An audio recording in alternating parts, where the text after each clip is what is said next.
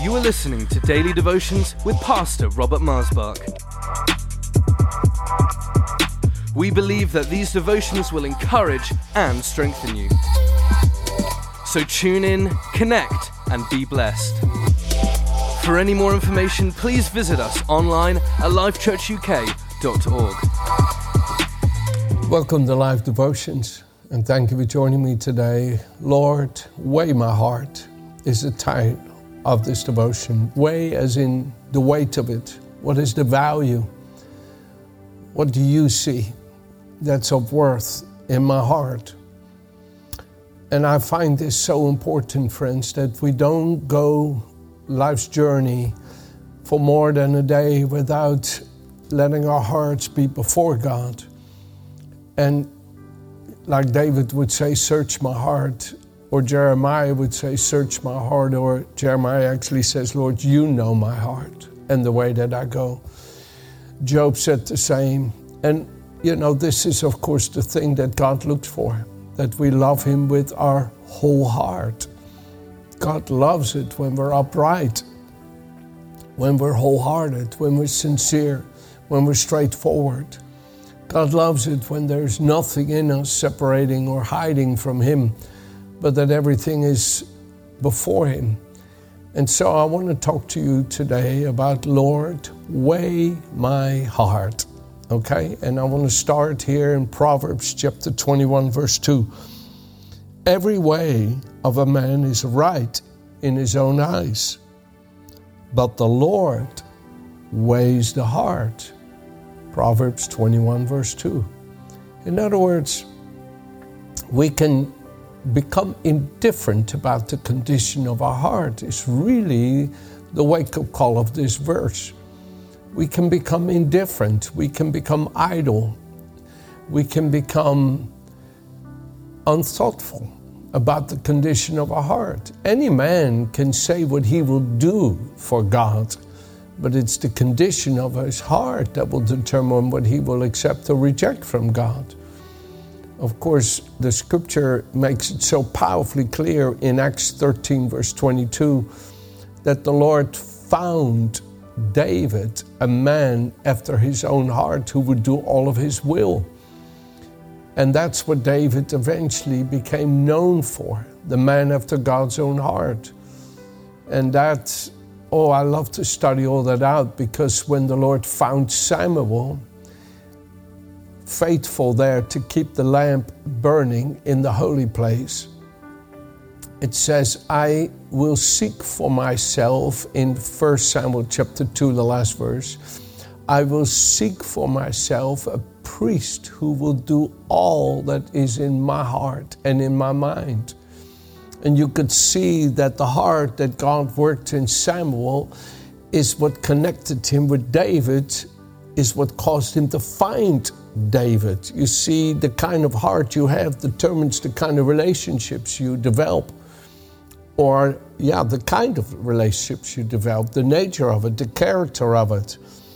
And what I love about David is that he never took it for granted where his heart was. And I'm not saying he didn't have any lapses like us all do. We know he had some painful lapses. But he every time kept coming back to God with his whole heart. He said in his remorseful Psalm 51 Lord, a broken heart and a contrite spirit, such a sacrifice you will not deny. Psalm 51, verse 17. In other words, his heart was completely broken before God. There was no resistance in it left. There was no making excuses for himself. There was no, yeah, but you don't understand. I felt lonely. Yeah, but you don't understand that she was right there and tempting me. And, and how can you hold that? You know, no, there was no excuses. And uh, there was nothing left in him to say, Lord, except to say, Lord, have mercy upon me, a sinner. And oh, how God longs for you and me to have that kind of heart. And I want you to see here from his famous Psalm 139 how David thought about his own heart and his own life. He says in Psalm 139, verse 1, O Lord, you have searched me and know me. You know my sitting down and my rising up. You understand my thoughts afar off. You comprehend my path and my lying down, and are acquainted with all of my ways.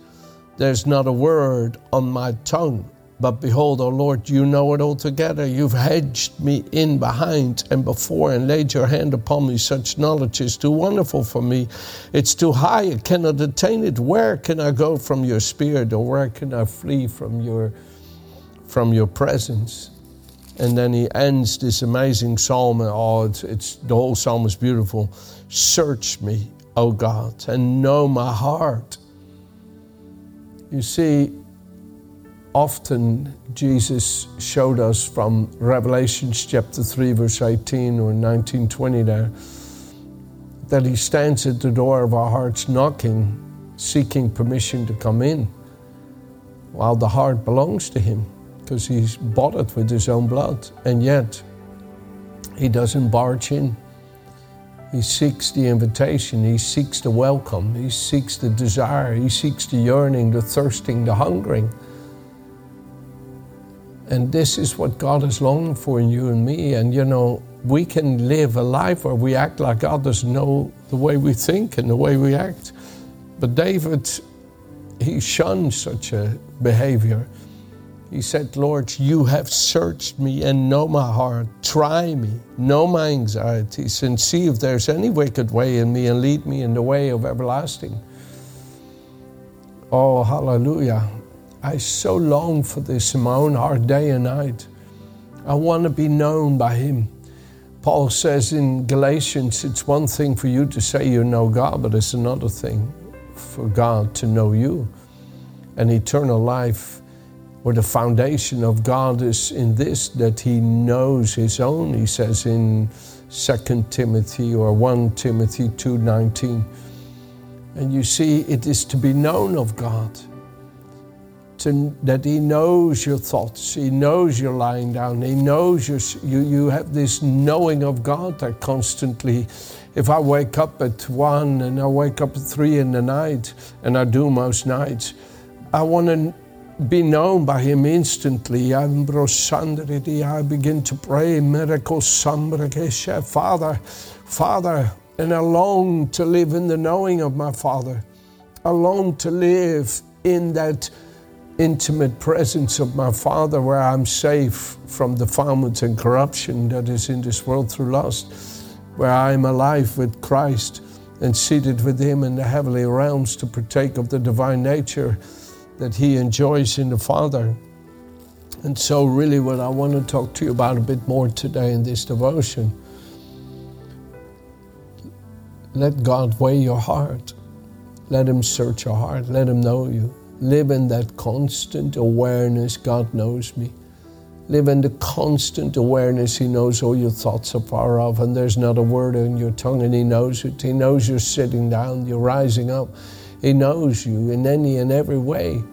Live in that constant being known of God. And you may say, Pastor Robert, I don't understand what that means. I don't, I don't even know what that's like. Well, this is why I'm sharing these devotions with you because this is the reality in which I want to be found, living day and night. And I'm so grateful that I'm constantly aware of His presence. I've shared this testimony once before, but I had been in a meeting ministering, and oh, the presence of Jesus was so glorious in that meeting. And after the meeting, they took me to the airport, and I flew to another city to go preach. This was in the United States, and a little screen come out of out of the ceiling, and there was this beautiful little part of this film where these people had, had taken this young man from the streets and were taking care of him. And I was being so moved to see their love for people that I was sitting there weeping because the anointing was so overwhelming to me. And the Lord spoke to me and said, This affection belongs to me. In other words, don't offer it to this movie. There was nothing wrong with the movie. But the Lord longs for our affection. He longs for your whole heart to yearn for Him, to desire Him. And so, the point of being weighed by the Lord is are we truthful? Are we wholehearted? does He have all of us, or is there parts of our nature that don't belong to Him because we've not let go of it? We still stay in control of it. We haven't fully surrendered in that part of our life. We still constantly hemorrhage there with irritation, frustration, lust, fears, angers, or whatever, because we're not fully yielded in that part of our lives. And so, listen to this here, where Paul talks about God having weighed him, okay? And it's in 1 Corinthians chapter 4, and I'll read to you from the Living Bible starting at verse 2. Now, the most important thing about a servant is that he does just what his master tells him to. what about me? Have I been a good servant? Well, I don't worry over what you think about this or what anyone else thinks. I don't even trust my own judgment on this point. My conscience is clear. But even that isn't final proof. It is the Lord Himself who must examine me and decide. Come on now. Either we are examined now and find a way to everlasting life, or be judged later for where we've not given access to our, Savior in our hearts, in our minds, in our ways of thinking, acting, and behaving. And he says it's the Lord Himself who must examine me and decide if I'm a true servant or not. So be careful not to jump to conclusions before the Lord returns as to whether someone is a good servant or not. When the Lord comes, He will turn on the light so that everyone can see exactly what each of us is really like deep down in our hearts. Then everyone will know why we've been doing the Lord's work. At that time, God will give to each one whatever praise is coming to him. Wow. When I read this, and I underline it, when I read this, I say, Search me, Lord. And like David said there in Psalm 139, the last two verses, he said, Lord, if there's anything in me that's not right in your sight, lead me in the way of everlasting life. I believe it is so important, friends, that we do not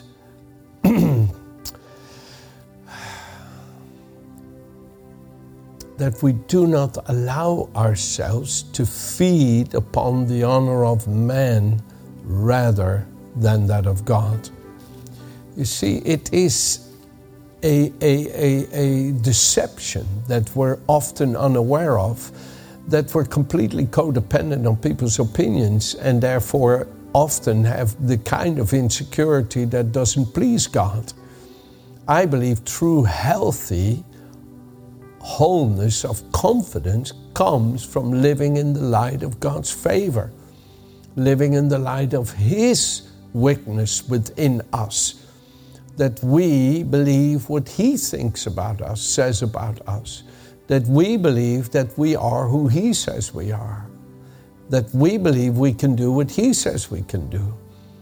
Oh, friends, how often has people said that I would never mount up to anything?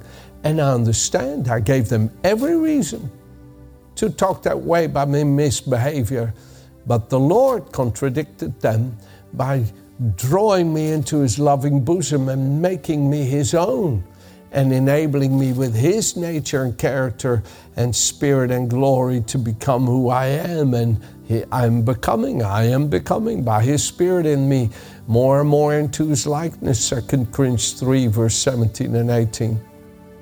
So I plead with you do not allow yourself to feed upon man's recognition and favor. That's a danger, it's a trap. The Bible talks about he who leans on the arm of flesh will suffer the pain of it. No, lean upon the everlasting arm of God's favor. Believe what he thinks. I love this scripture where Jesus says in John 8 50, John 8, verse 50 and verse 54, I am not in search of honor for myself. Whenever you are pushing and pulling to try to find significance for yourself, you might find it in the wrong place if you don't look for it in the presence of the Lord. Many people have found their significance in certain passing things, but they have no eternal sense of destiny. They have no eternal sense of belonging to God the Father and His everlasting kingdom. They have no sense of sonship, sons and daughters of God. They do not understand what that kind of significance and value gives, that if all would be stripped away, you are steadfast rejoicing in the Lord, who is the light and life of, of your life. And so Jesus, he says here, I am not in search of honor for myself. I do not seek it. I'm not aiming for my own glory, but there's one who looks after that, and he is the judge. If I were to glorify myself, verse 54, magnify, praise, and honor myself, I would have no real glory. My glory would be nothing and worthless. Why? Because my honor must come to me from my Father. It is my Father who glorifies me, extols me, magnifies, and praises me, of whom did you say that He is your God? Oh, I love this verse here. John chapter 8, verse 54 from the Amplified Translation. I pray it, I seek it I don't want to be vulnerable to man's honor. No, the opposite. I shun it. I pray often, hide me from it, Lord. I don't want to feel it. I don't want to be aware of it. I don't want to notice it. I don't want to feel it. And if I can feel it coming to me, I pray, oh Jesus, hide me, hide me, hide me, Lord. Hide me in your glory receive all the honor, like it would say in Psalm 115, not unto us, not unto us, but to your name give glory, Lord. And so listen to me here from Hebrews chapter 3, verse 9, and I want to show you something that has really helped me in my growing in the Lord. Listen to this. I mean, wow, it blows me away sincerely when I read this here in the Amplified Translation where your fathers in the wilderness, where your fathers tried my patience, tested my forbearance, and found I stood their test. And they saw my works for 40 years. Again, please hear this. Your fathers tried my patience in the wilderness and tested my forbearance, and found I, the Almighty El Shaddai, stood their test, and they saw my works for 40 years. Nehemiah in chapter 9 elaborates on this, and many other parts of the scripture do too, where he says, even though their ways were so rebellious, he did not withdraw the cloud from them by day to shade them, or the fire by night to warm and guide them. He did not cease to bring forth the manna each morning or the water from the rock. You see, this is what it means to be weighed and not be found wanting. That when you're tested, that your heart is loyal that your heart is faithful, that your heart is true, that your heart is upright. True love is true love when it comes at the cost of self, when it comes at the cross and self denial. But when at the cross and self denial love evaporates, then love wasn't the kind of love that God's looking for in each and every one of our hearts. The kind of love God is looking for in your heart and my heart is the love that is true, that has no falsehood of self seeking in it, but will gladly give up everything to be able to manifest the truth of that heart. And in Daniel chapter 6 here, one of the famous parts of the scripture, at least for me, it's famous. I want to just read how when the Lord came to Belshazzar, and he did not pass the test. And why did he not pass the test? Why did he fail the test? When he was weighed, he was found wanting. He was not found acceptable and well pleasing to God when he was weighed. You see, I want my heart to be found pleasing to God when I'm weighed. When he looks at me and sees my the nature coming from me, that he says, That is the nature of my son. That is the nature of Christ in Robert. And this is what God is looking for, and that's what I'm interceding with you for in this devotion. So I start reading from the Living Bible here in verse 18 of Daniel chapter 5, uh, please. Daniel chapter 5. Daniel answered, keeping, Keep your gifts or give them to someone else, but I will tell you what they mean, these words written on the wall. Your Majesty, listen closely, verse 18. Your Majesty, the Most High God gave Nebuchadnezzar, who long ago preceded you, that was his father, a kingdom and majesty and glory and honor. He gave him such majesty that all the nations of the world trembled before him in fear. He killed many who offended him and spared any he liked. At his whim they rose or fell. But when his heart and mind were hardened in pride, God removed him from his royal throne and took away his glory. And he was cast out of his palace into the field. His thoughts and feelings became those of an animal, and he lived among the wild donkeys. He ate grass like the cows, and his body was wet with the dew of heaven until at last he knew the Most High overrule, uh, uh, overrules the kingdoms of man, and that he appoints anyone he desires to reign over them. And you, his successor, O Belshazzar, you knew all this, yet you have not been humble. For you have defied the Lord of heaven and brought here these cups from the temple, and you and your officers and wives and concubines have been drinking wine from them while praising gods of silver, gold, brass, iron, wood, and stone, gods that neither see nor hear nor know anything at all. But you have not praised God who gives you the breath of life and controls your destiny.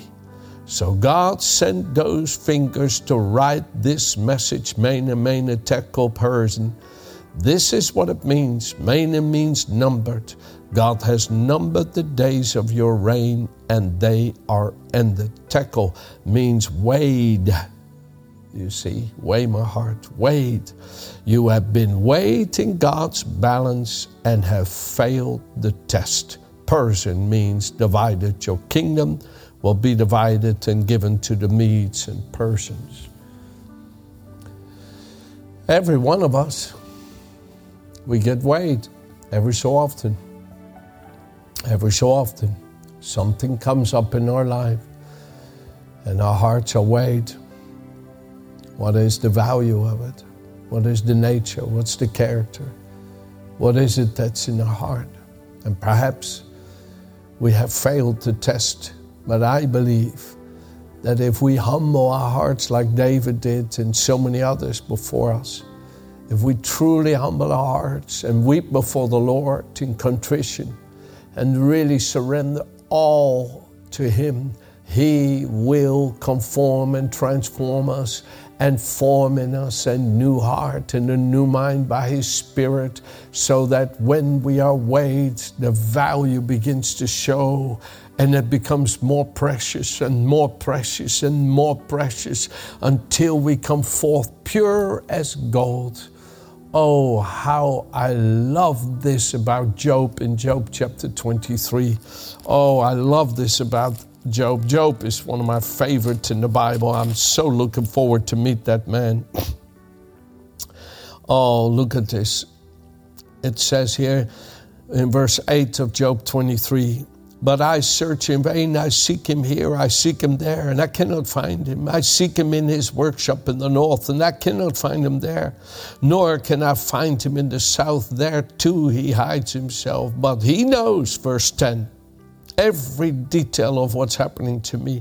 And when He has examined me, He will pronounce me completely innocent, as pure as solid gold. Or as another translation says, after He has completed searching my heart, He Himself will bring me forth pure as gold. Oh, my dear friend, I pray in the name of Jesus that your heart is ready to be weighed again. And maybe it isn't yet where it should be, but it isn't where it used to be. God has perfected you. God has transformed you. God has brought you into that sweetness of trusting Him, relying upon Him, depending on Him, surrendering Him, submitting yourself to Him. Christ is being formed in you in all the graces of His beautiful nature and character, and you are becoming more and more like Him. I want to encourage you. Invite Him. Weigh my heart, Lord. Search me, know me. I must be found perfect in your sight. I long for perfection. You've said it in your word in Hebrews 13, verse 20 and 21, especially in the Amplified, that because of the everlasting covenant established in the blood of His Son Jesus, God will strengthen, complete, and perfect you and make you what you ought to be and equip you with everything good that you may carry out His perfect will while He Himself is working in you that which is well pleasing to Him through Jesus Christ. Believe it, believe it, believe it your loving Heavenly Father will perfect you. He will complete what He's began. David said in Psalm 138, verse 8, Do not abandon the work of your hands, but perfect that which concerns you. Oh Lord, I am your handiwork, recreated in Christ for all the good works that you have predestined me to. Ephesians 2:10. I am so grateful today to share this with you and give you hope that the good work our Father has begun in us through His Son, He will complete and perfect it. Amen. Have a good day.